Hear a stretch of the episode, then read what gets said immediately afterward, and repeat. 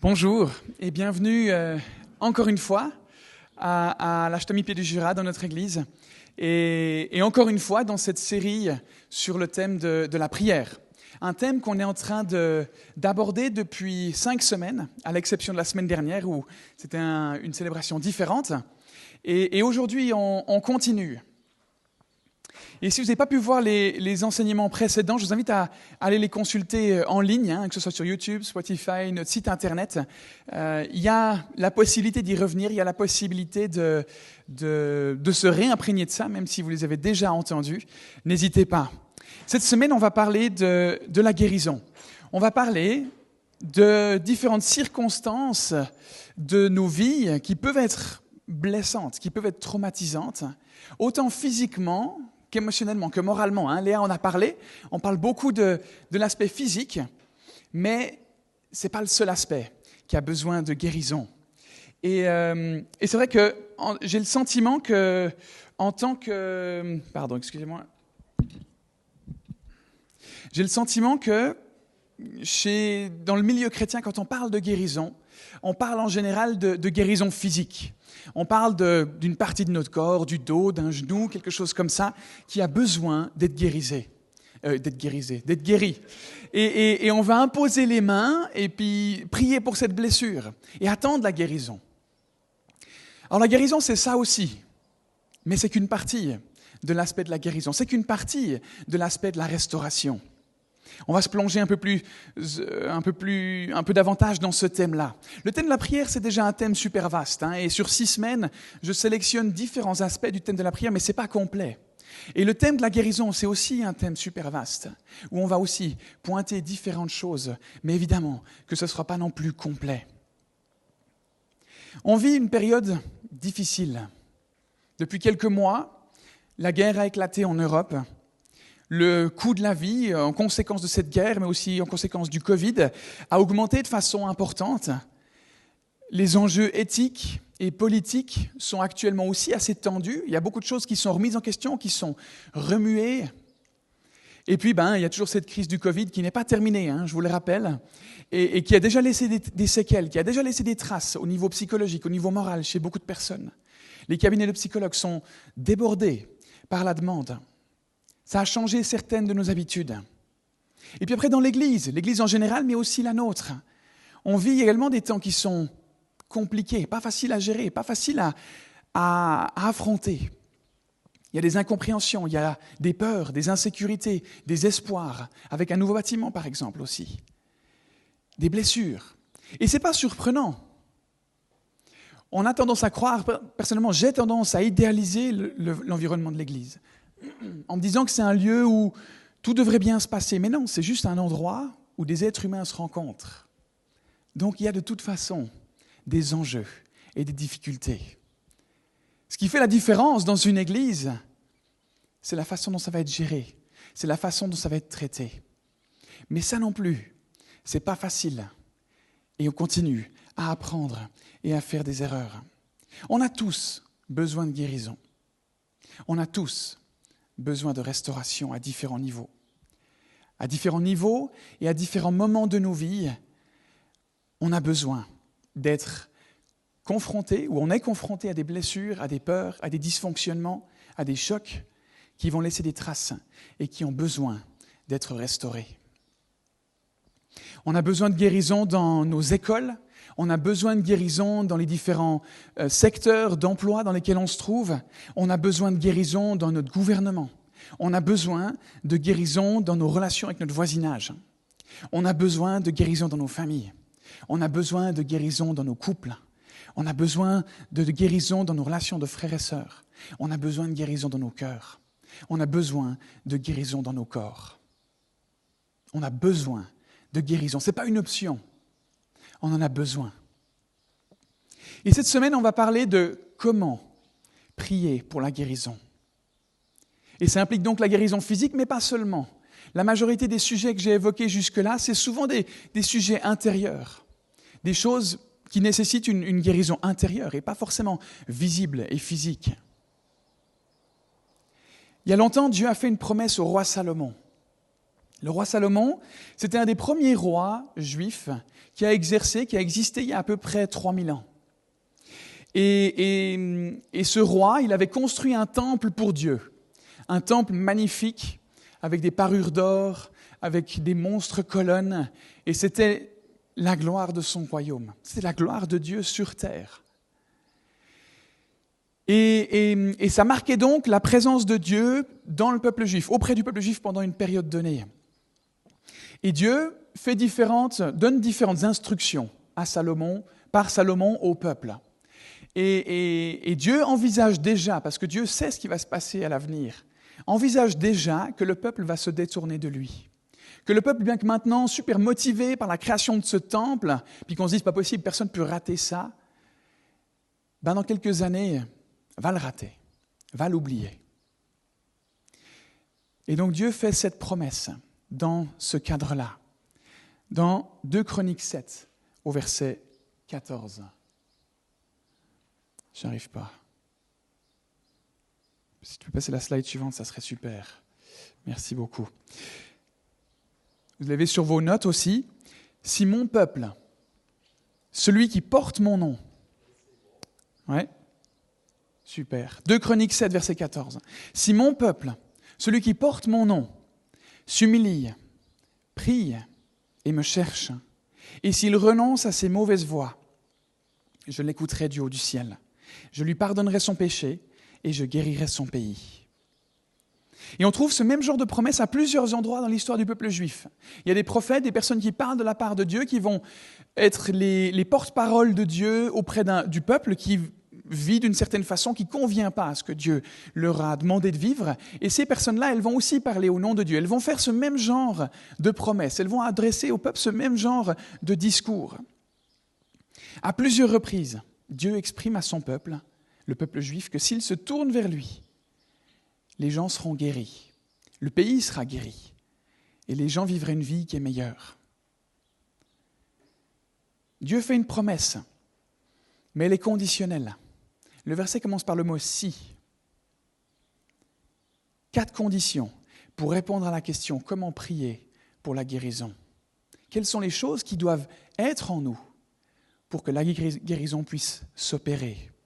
Et juste avant d'entrer dans ces conditions, j'aimerais répondre à la question suivante. À qui est-ce qu'elle s'adresse, cette promesse? Le début du verset, il est clair. Si mon peuple, celui qui porte mon nom, cette promesse s'adresse aux personnes qui se confient en Dieu. Cette promesse s'adresse aux personnes qui reconnaissent Dieu comme le Sauveur et le Seigneur de leur vie. Aux personnes qui reconnaissent que Jésus est mort sur la croix pour le pardon de leurs fautes et qu'il est ressuscité. La promesse n'est pas pour tout le monde. Elle est pour ceux qui se confient en lui. Je ne sais pas qui d'entre vous, peut-être même moi, il y a peut-être même en moi des domaines qui ont besoin d'être guéris ou restaurés dont je n'ai pas conscience. Je ne sais pas ce qui en vous a besoin d'être guéri, de ce qui en vous a besoin d'être restauré. Mais ce que ce passage nous dit, c'est que c'est en Dieu et par Dieu qu'on trouve la guérison. C'est en se tournant vers lui qu'on trouve la guérison. Et peut-être que vous n'avez jamais fait le pas. Je suis désolé, il y a une mouche qui me tourne autour. Donc, si vous voyez mes mains passer comme ça un petit peu, c'est pas parce que je fais des gestes extravagants, c'est parce que cette mouche me gave. Je vais demander la guérison pour ça, hein, que je sois patient par rapport à ça. Donc, la promesse, euh, pardon, maintenant je me suis perdu dans mes notes. Oui, peut-être que vous n'avez jamais fait ce pas, ou que vous avez besoin de refaire ce pas, de donner ou de redonner votre vie à Dieu, de reconnaître encore une fois qu'il est le Sauveur et le Seigneur de votre vie. Peut-être qu'aujourd'hui, c'est l'occasion d'en prendre conscience. La promesse de guérison que Dieu fait, elle est conditionnelle. Et ce n'est pas un ensemble de règles, ça c'est le piège hein, d'aujourd'hui. Comment prier pour la guérison? Point 1, 2, 3 et 4. Si vous faites ça, c'est réglé. Non, ce n'est pas une potion magique, ce n'est pas une recette de cuisine. Ce n'est pas un ensemble de rituels et de règles qui font que ça fonctionne. C'est un état d'esprit, c'est une attitude, c'est une manière d'être. Il faut bien faire la distinction entre ces rituels et cette manière d'être. La première condition, la première chose à faire, et qui répond à la question comment prier pour la guérison, et qu'on découvre dans ce verset, qu'on va décortiquer point après point, c'est celui que vous, dont vous pouvez prendre note aussi sur vos notes, c'est le premier point, la première condition, j'admets ne pas être aux commandes. Avouer, admettre, reconnaître que je ne suis pas aux commandes de ma vie. Ça peut être résumé avec un seul mot, l'humilité. 2 Chroniques 7, 14. Je reprends le verset qu'on va voir, que j'ai évoqué en introduction. Si mon peuple s'humilie, si mon peuple fait preuve d'humilité, qu'est-ce que Dieu veut dire quand il, il dit ça? Qu'est-ce que c'est l'humilité? Ce que ça veut dire, c'est qu'il faut qu'on sache qu'on ne s'approche pas de Dieu avec arrogance, avec suffisance. On ne s'approche pas de Dieu comme si c'était la personne qui répondait à notre claquement de doigts et puis qui faisait tout ce qu'on lui disait. On ne vient pas vers lui en étant insolent, en, étant, en ayant l'impression que c'est nous qui contrôlons les choses. Dieu n'est pas notre pote. C'est notre ami, mais ce n'est pas notre pote. On n'a pas à lui dire quoi faire comme un génie dans une lampe à notre service. On en a déjà parlé. On vient devant lui avec humilité. Pourquoi? Parce qu'il en est digne, parce qu'il est Dieu. L'humilité, c'est beaucoup de choses. Je vous donne quelques exemples. L'humilité, c'est reconnaître nos erreurs rapidement et demander pardon à Dieu ou à des personnes. L'humilité, c'est garder le silence quand on est traité injustement, comme Jésus à la croix alors que c'était injuste. L'humilité, c'est se mettre au service des autres. L'humilité, c'est accepter la critique. L'humilité, c'est quand on ne cherche pas seulement à s'approcher de personnes influentes auprès desquelles nous, on a intérêt, mais c'est s'approcher aussi de ceux qui ne sont pas dignes d'intérêt. L'humilité, c'est respecter les personnes d'autorité dans nos vies, même si elles font des erreurs. L'humilité, c'est laisser les toilettes propres quand on les quitte. L'humilité, c'est ramasser des déchets quand personne ne regarde. C'est confesser ses tentations. Et par rapport à ça, si on faisait l'effort de parler un peu plus de nos tentations avec quelques personnes, un petit groupe de personnes dans un petit groupe, on passerait moins de temps à demander pardon pour les péchés qu'on a commis. L'humilité, c'est toujours parler en bien d'une personne. Et c'est prier et souhaiter le bien à nos ennemis. En résumé, l'humilité, c'est n'est pas penser du mal de soi, mais c'est moins penser à soi. Un super exemple d'humilité, j'aime beaucoup le sport, c'est Roger Federer. C'est un des meilleurs tennisman de tous les temps, et je ne suis pas objectif, je suis suisse. Mais si vous regardez quelques-uns de ses interviews, c'est vraiment excellent. Il reconnaît ses qualités. Hein, bah voilà, comment tu veux ne pas reconnaître tes qualités quand tu es un des meilleurs joueurs de tous les temps? Tu ne peux pas dire ben, je suis nul, j'ai gagné, mais bon, je suis zéro, etc. Ne, tu ne peux pas dire ça. Et c'est une personne qui va reconnaître ses dons, ses forces, mais pas manquer une occasion de valoriser son adversaire, pas manquer une occasion de reconnaître ses limites. Et l'humilité, c'est ça. L'humilité, c'est pas penser du mal de soi, mais c'est un peu moins penser à soi. C'est avoir une bonne image de qui on est, tout en valorisant les autres. Mais pourquoi vivre humblement? Parce que sa parole nous le dit. C'est quelque chose que Dieu valorise. Dieu valorise la vie dans l'humilité. Parce que c'est une des leçons de vie que Dieu nous donne. Dieu aime les personnes humbles. À plusieurs reprises dans la Bible, on découvre comment Dieu valorise l'humilité. Ce qu'on découvre notamment dans le psaume 25 au verset 9. Il conduit les humbles dans sa justice. Il leur enseigne sa voie. Dieu guide ceux qui sont humbles. Il les conduit dans la vie. Quand on ne sait pas s'il faut continuer ou arrêter, quand on ne sait pas s'il faut abandonner ou persévérer, quand on ne sait pas s'il faut prendre cette direction ou, ou celle-ci, si je reste humble, si je suis humble, Dieu me guide. Jésus dit dans Matthieu 11, verset 29, Acceptez mes exigences et laissez-vous instruire par moi, car je suis doux et humble de cœur, et vous trouverez le repos pour votre âme. En acceptant qu'il nous enseigne ce qui est juste, en lâchant cette façon de penser comme quoi c'est seulement moi qui sais ce dont j'ai besoin, si je m'humilie, je trouverai le repos pour mon âme. Le seul moyen de changer, le seul moyen d'évoluer, le seul moyen de trouver la paix, c'est d'être humble et c'est de le laisser nous guider. Si mon peuple s'humilie. Jacques 4, verset 6, encore une référence à, à l'orgueil et à l'humilité. Dieu s'oppose aux orgueilleux, mais il fait grâce aux humbles. L'humilité, pour terminer ce point, c'est donc reconnaître, admettre que je ne suis pas aux commandes, qu'il sait mieux que moi ce dont j'ai besoin. Deuxièmement, la deuxième condition, c'est que je demande de l'aide à Dieu. Comment est-ce qu'on fait ça? En priant. C'est le thème qu'on est en train d'aborder depuis cinq semaines maintenant. C'est la deuxième condition de la promesse de Dieu pour son peuple qu'on découvre dans la suite de ce verset. 2 Chroniques 7, 14. Si mon peuple prie, si mon peuple s'humilie, si mon peuple prie.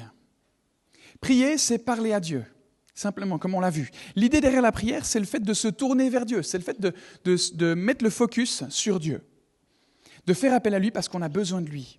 Et pour ça, on a besoin d'être en relation avec lui. Donc quand on a besoin de guérison, on se tourne vers celui qui a tout dans ses mains.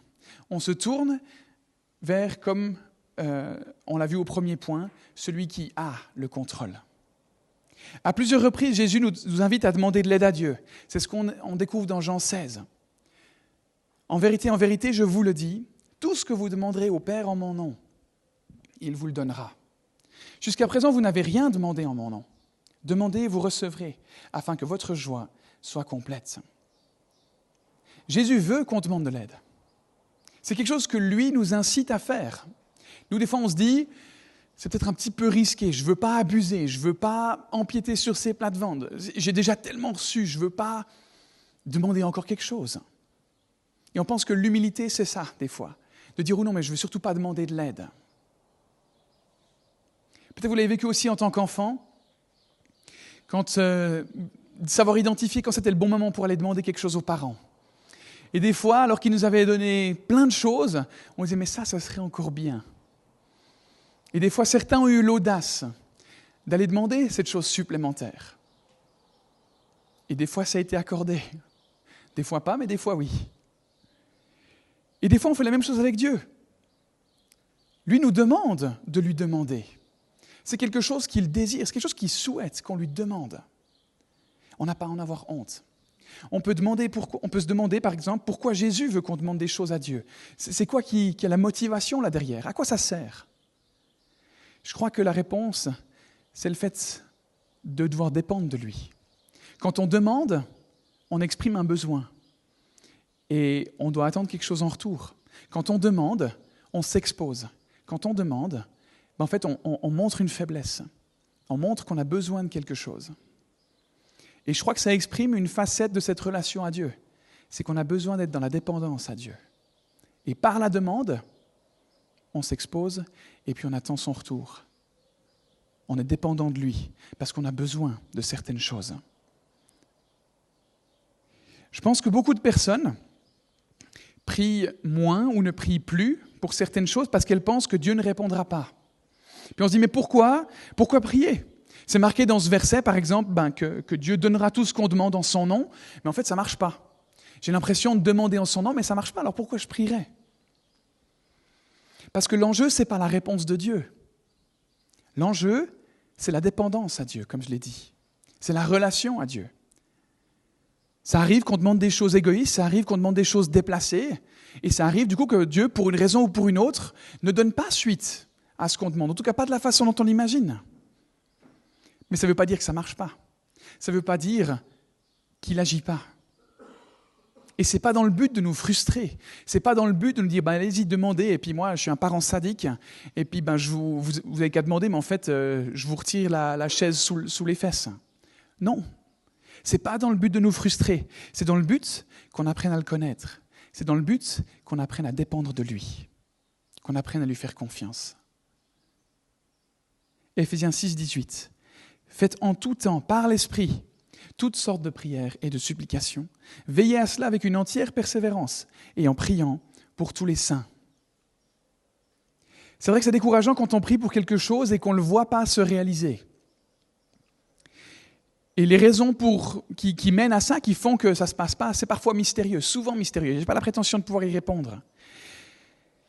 Mais l'apôtre Paul nous demande de prier tout le temps, de faire en tout temps, tout le temps, toutes sortes de prières et de supplications. Le résultat ne nous appartient pas. Ce qui nous appartient, c'est l'état d'esprit. Ce qui nous appartient, c'est l'attitude, c'est la demande d'aide qu'on fait à Dieu. On est appelé à être persévérant. Parfois Dieu guérit instantanément, parfois Dieu guérit dans l'heure qui suit, parfois Dieu guérit dans la semaine, dans le mois, dans l'année, parfois jamais.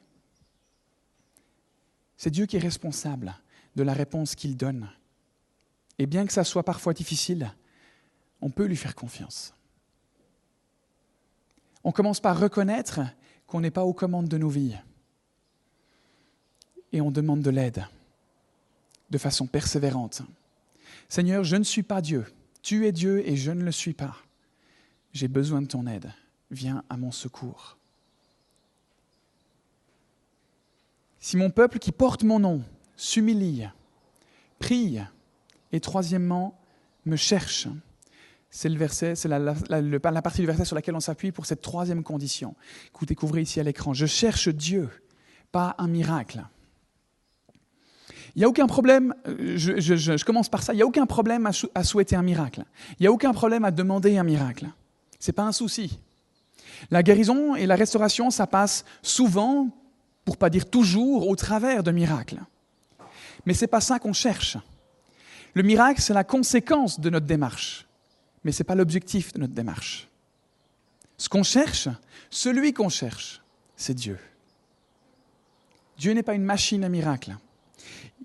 Il en fait énormément, mais c'est lui qui se cache derrière les miracles.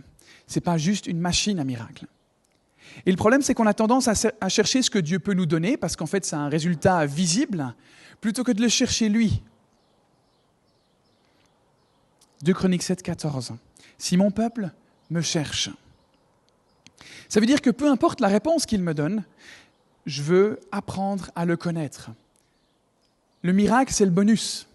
C'est le bonus de ma démarche. Je fais le choix de le chercher. Et la conséquence de cette recherche, c'est parfois des miracles. C'est souvent des miracles, je ne sais pas. Que je reçoive la guérison que je demande ou non. Que je reçoive la réponse que je demande ou non. Que j'obtienne la restauration que je veux ou non. C'est toi que je recherche, Seigneur. Si je cherche Dieu pour qu'il fasse des miracles dans ma vie, j'essaye de l'utiliser, d'en faire un distributeur automatique. C'est qui qui est au centre de cette réflexion? C'est moi. Et pourtant, tout l'enjeu de la foi chrétienne, tout l'enjeu de ce qu'on découvre dans la Bible, c'est justement de se détourner de soi et de se tourner vers Dieu. C'est de le reconnaître, c'est de reconnaître qu'il s'agit de lui. C'est lui qui est mort sur la croix pour le pardon de mes péchés. C'est lui qui m'a créé. C'est lui qui a donné un sens à la vie. C'est lui qui sait ce qu'il y a de meilleur pour moi. Et pourtant, on est tous humains, on a tendance à essayer de le mettre à notre service, à penser qu'on sait ce qu'il y a de mieux pour nous et que c'est lui qui devrait nous écouter. C'est lui qui devrait écouter nos prières et puis agir comme nous on dit qu'il faudrait agir. Psaume 14, verset 2. Du haut du ciel, l'Éternel observe les hommes pour voir s'il y en a un qui est intelligent, qui cherche Dieu. Ce que Dieu veut dire par ces paroles, c'est que la vérité, c'est qu'il y a peu de personnes qui cherchent Dieu. C'est que c'est rare. On aimerait qu'il nous bénisse, on aimerait qu'il nous fasse du bien, mais ce qu'on aimerait, c'est qu'il fasse ça sans que nous, on soit bousculés, sans que nous, on soit dérangés sans que ça nous demande de nous mettre en action. On a, pour prendre une image, dans la majeure partie du temps, envie d'être posé sur notre chaise et de dire à Dieu, est-ce que tu peux faire ça, s'il te plaît? Est-ce que tu peux me lever de ma chaise? En pensant qu'il le fera lui-même et qu'on n'a pas nous-mêmes besoin de se mettre en action. Parce que dans le mot chercher, il y a l'aspect d'action, il y a l'aspect de travail, il y a l'aspect d'effort, de persévérance. Quand il faut chercher, c'est que ça demande du temps. Sinon, on ne passerait pas de temps à chercher, on trouverait simplement. Proverbe 8, 18, 17. J'aime ceux qui m'aiment, et ceux qui me cherchent me trouvent. Trouver Dieu nécessite de le chercher. Un des défis de nos quotidiens, c'est qu'on ne passe pas vraiment de temps à chercher Dieu. On se dit qu'on le cherchera après avoir passé un moment sur les réseaux sociaux. On, le cherchera avant d'aller se coucher. On le cherchera euh, quand on sera moins fatigué, quand on aura plus de temps à lui accorder. On le cherchera quand on aura des vacances, parce que là, on aura vraiment le temps de se poser. On le cherchera après ce film qu'on est en train de regarder. On l'a vu en introduction à cette série. La relation à Dieu, le fait de le connaître, c'est ce qui est le plus précieux. C'est vital pour trouver du sens à nos vies, pour trouver le bonheur dans nos vies. Et pourtant, c'est tellement difficile de prendre le temps de chercher ça, de le chercher. On ne se rend pas compte à quel point c'est vital. On se dit d'abord, je vais gérer ça et après, je passerai du temps avec Dieu. Mais on oublie que, c'est en passant du temps avec Dieu qu'on saura comment gérer ça de la bonne façon. On met les choses à l'envers. Si on est qualifié pour les Jeux olympiques, est-ce qu'on va y aller sans avoir travaillé? Est-ce qu'on va y aller sans s'être préparé? Si on doit se présenter pour le permis de conduire, est-ce qu'on va y aller sans avoir conduit une seule fois? Il y a certains petits génies qui arrivent, ils prennent trois cours d'auto-école, deux heures de conduite, puis c'est réglé, d'accord? Mais ceux-là, ils ont une bénédiction particulière. La majorité d'entre nous, on l'a raté une fois, ou deux peut-être. On ne se présente pas à un examen sans avoir travaillé. Là encore une fois, il y a des gens audacieux dans leurs études. Ou si on va jouer dans un orchestre pour un concert, est-ce qu'on y va sans s'être préparé? Ça n'a pas de sens. Alors pourquoi est-ce qu'on s'attaque à nos vies? Pourquoi est-ce qu'on s'attaque à notre relation à Dieu? Pourquoi est-ce qu'on cherche à être en relation avec Dieu sans vouloir y consacrer du temps? Ou peu de temps? Et après, on se plaint de ne pas avoir les résultats. Ah, j'ai raté mon permis. Ouais, mais t'as conduit combien d'heures? Ben, 10 heures à peine. Il y a un lien de cause à effet là. Ouais, mais Dieu ne me parle pas. Mais tu as lu la Bible ces, six derniers mois. Ah non, euh, je suis désolé. Il y a un lien de cause à effet. Comment est-ce qu'on se prépare à la vie professionnelle? On se forme pendant plusieurs années, à plein temps. Comment est-ce qu'on devient compétent en musique, en art, en sport En y consacrant du temps?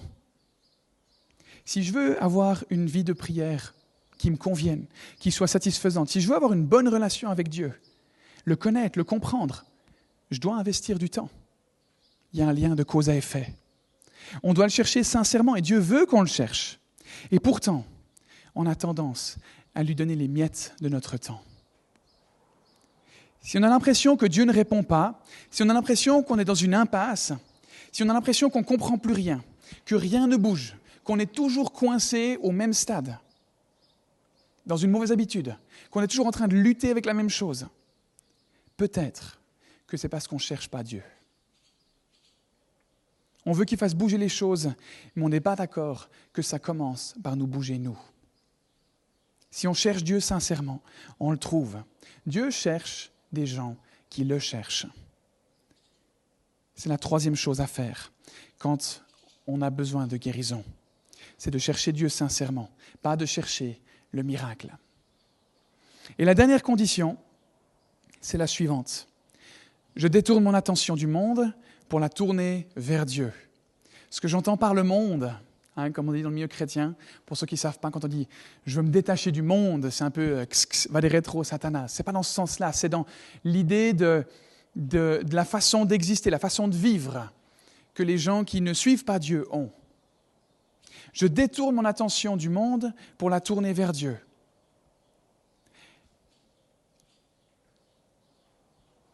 La première condition, c'est que j'admets ne pas être aux commandes, c'est l'humilité. La deuxième condition, c'est que je demande de l'aide à Dieu, je prie. La troisième condition, c'est que je cherche Dieu, pas un miracle. Et la quatrième condition, c'est que je détourne mon attention du monde pour la tourner vers Dieu.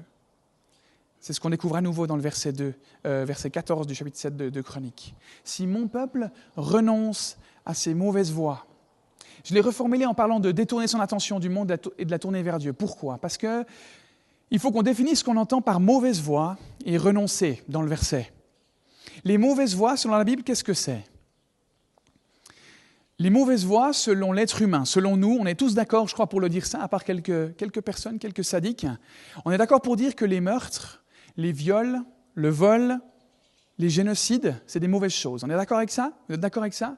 C'est mauvais. Pas de hochement de tête, j'ai perdu tout le monde là. Vous êtes d'accord avec ça? Le vol, les viols, toutes ces choses-là, c'est mauvais, on est d'accord.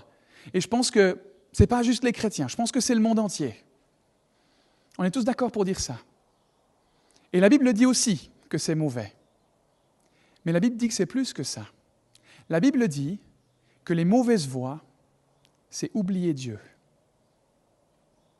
C'est ce qu'on découvre dans Ésaïe 17, Ésaïe 17, verset 10. En effet, tu as oublié le Dieu qui était ton sauveur. Tu ne t'es pas souvenu du rocher qui te servait de refuge. Dieu fait ce reproche au peuple. Il parle de la racine du problème. Bien sûr que c'est mauvais, ces meurtres, ces, vols, ces viols, etc. Tout ce que vous faites là, c'est mauvais. Mais ce n'est pas la racine du problème. La racine du problème, c'est que vous avez oublié qui Dieu est. C'est que vous avez oublié qui est votre sauveur, qui est votre rocher, qui est votre secours, qui est votre refuge? Quel est notre refuge? Souvent, c'est inconscient. Mais regardez à ce qui vous angoisse, à ce qui vous panique, à ce qui vous énerve quand ça vous est enlevé. Ça donne une bonne indication sur ce que c'est votre refuge. Notre refuge, ça peut être notre compte en banque. Ça peut être d'avoir plein d'amis. Ça peut être d'être sûr que personne ne peut dire du mal de nous, qu'on est bien vu aux yeux de tout le monde. Mais n'oublions pas Dieu. Et le terme renoncer, le terme renoncer en hébreu, il signifie se retourner, aller dans une autre direction, montrer un changement. C'est donc pas juste dire stop aux mauvaises voies. C'est pas genre ben, je marche sur le chemin des mauvaises voies, tranquille comme ça, et je m'arrête. C'est pas ça renoncer. Renoncer, c'est s'arrêter et faire chemin, faire route à l'opposé. C'est dire je pensais que Dieu était comme ça, mais en fait, il est comme ça. Je change d'avis. Donc quand Dieu parle du fait que le peuple renonce à ses mauvaises voies, c'est qu'il s'agit de se détourner d'une façon de faire pour en adopter une autre.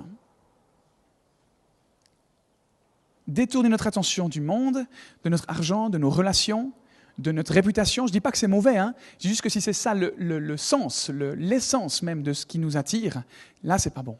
Se détourner de ces mauvaises voies-là et de se tourner vers Dieu se rappeler que le seul rocher sûr et solide, la seule fondation sûre et solide de nos vies, c'est ce salut qu'on obtient au travers de Jésus à la croix. Comment prier pour la guérison? En étant attentif aux quatre conditions, aux quatre états d'esprit, à quelque part, de la promesse de Dieu. Attention, je, je rappelle que ce n'est pas un rituel à respecter, mais que c'est une attitude, un état d'esprit. En admettant que je ne suis pas aux commandes, en priant, en demandant de l'aide, en cherchant Dieu et pas un miracle, et puis en me détournant du monde et en me tournant vers Dieu. Si je fais ça, si je cultive ces éléments-là dans ma vie, j'ai la bonne attitude, j'ai le bon état d'esprit, j'ai replacé l'Église au milieu du village. Et le chemin vers la restauration, le chemin vers la guérison, il est entamé. Et c'est quoi la promesse? C'est la fin de ce verset qu'on n'a pas abordé, qu'on va lire ici maintenant. 2 Chroniques 7, 14, toujours. Si mon peuple, celui qui porte mon nom, s'humilie, prie et me cherche, et s'il renonce à ses mauvaises voies, qu'est-ce qu'il fait? C'est quoi la conséquence de cette promesse? Je l'écouterai du haut du ciel. Je lui pardonnerai son péché et je guérirai son pays. Donc ça s'adresse à nous, mais ça s'adresse au pays. Qu'est-ce qu'on est comme genre de témoin sur nos lieux de travail? Qu'est-ce qu'on est comme genre de témoin dans nos familles? On a besoin, nous, d'être guéris, nous, d'être restaurés. Mais par nous, on peut aussi amener ça dans le pays, amener ça dans nos environnements de travail, dans nos familles, dans nos cercles d'amis. On a tous besoin de guérison, tous besoin de restauration. Je me demande bien à quoi vous avez pensé comme situation en m'écoutant parler ce matin. Dans quel domaine est-ce que vous avez besoin de restauration? Dans quel domaine est-ce que vous avez besoin de guérison? Et peut-être que certains d'entre vous ont fait le lien, mais ces éléments, que ce, cheminement que je vous ai proposé là, c'est le cheminement de l'Évangile. C'est de reconnaître que Jésus, en, mourant à la croix et en ressuscitant, il me demande de lui donner ma vie, d'admettre que je ne suis pas aux commandes. Il me demande de me tourner vers lui. Il me demande de le chercher, lui. Il me demande de lui demander de l'aide. Et que c'est comme ça que je vais être guéri. C'est Jésus à la croix qui pardonne toutes nos erreurs. L'être humain, par toutes ses actions, par ses mauvaises voies qu'on a, qu'on a évoquées juste là, il a oublié Dieu, il s'est éloigné de Dieu. Et Jésus, en mourant sur la croix, il rend ça, il rend de nouveau le chemin vers Dieu possible. Il rend le lavage de toutes ces mauvaises voies, de toutes ces mauvaises choses possibles. Il permet la guérison. On pense souvent à la guérison physique, justement, à la guérison de, de nos difficultés morales, professionnelles et autres. Mais la plus grande guérison qui existe, c'est la guérison de notre cœur pécheur. Et ça, c'est ce que Jésus offre au travers de la croix. Ça, c'est ce que Jésus offre simplement si on lui le demande. J'aimerais nous encourager à développer la bonne attitude, à sonder l'état d'esprit de notre cœur quand on vient devant Dieu, à nous placer devant lui. Et pour terminer, j'en ai appris avec moi. Et si vous aspirez à ce changement d'attitude, si vous avez besoin que ce que Jésus a fait sur la croix, encore une fois ou pour la première fois, vienne vous guérir. On peut le faire maintenant, simplement en exprimant quelques mots. Vous pouvez simplement répéter les paroles après moi ou euh, changer les paroles, il n'y a pas de souci, aucun problème. Mais ça nous donne euh, quelque chose sur quoi s'appuyer. On va prier. Seigneur Jésus, je veux m'humilier en admettant que je ne suis pas aux commandes de ma vie. Et je viens devant toi pour te demander de l'aide, pour te demander que tu puisses agir dans ma vie. J'ai essayé de contrôler les choses, et j'essaye encore, à différents niveaux, de contrôler les choses, mais ça ne marche pas très bien. Aujourd'hui, je te demande de me guider. Je te demande d'être le Seigneur, le, directeur de ma vie. Tu as donné ta vie à la croix pour moi, pour que je sois guéri, pour que je puisse être en relation avec toi.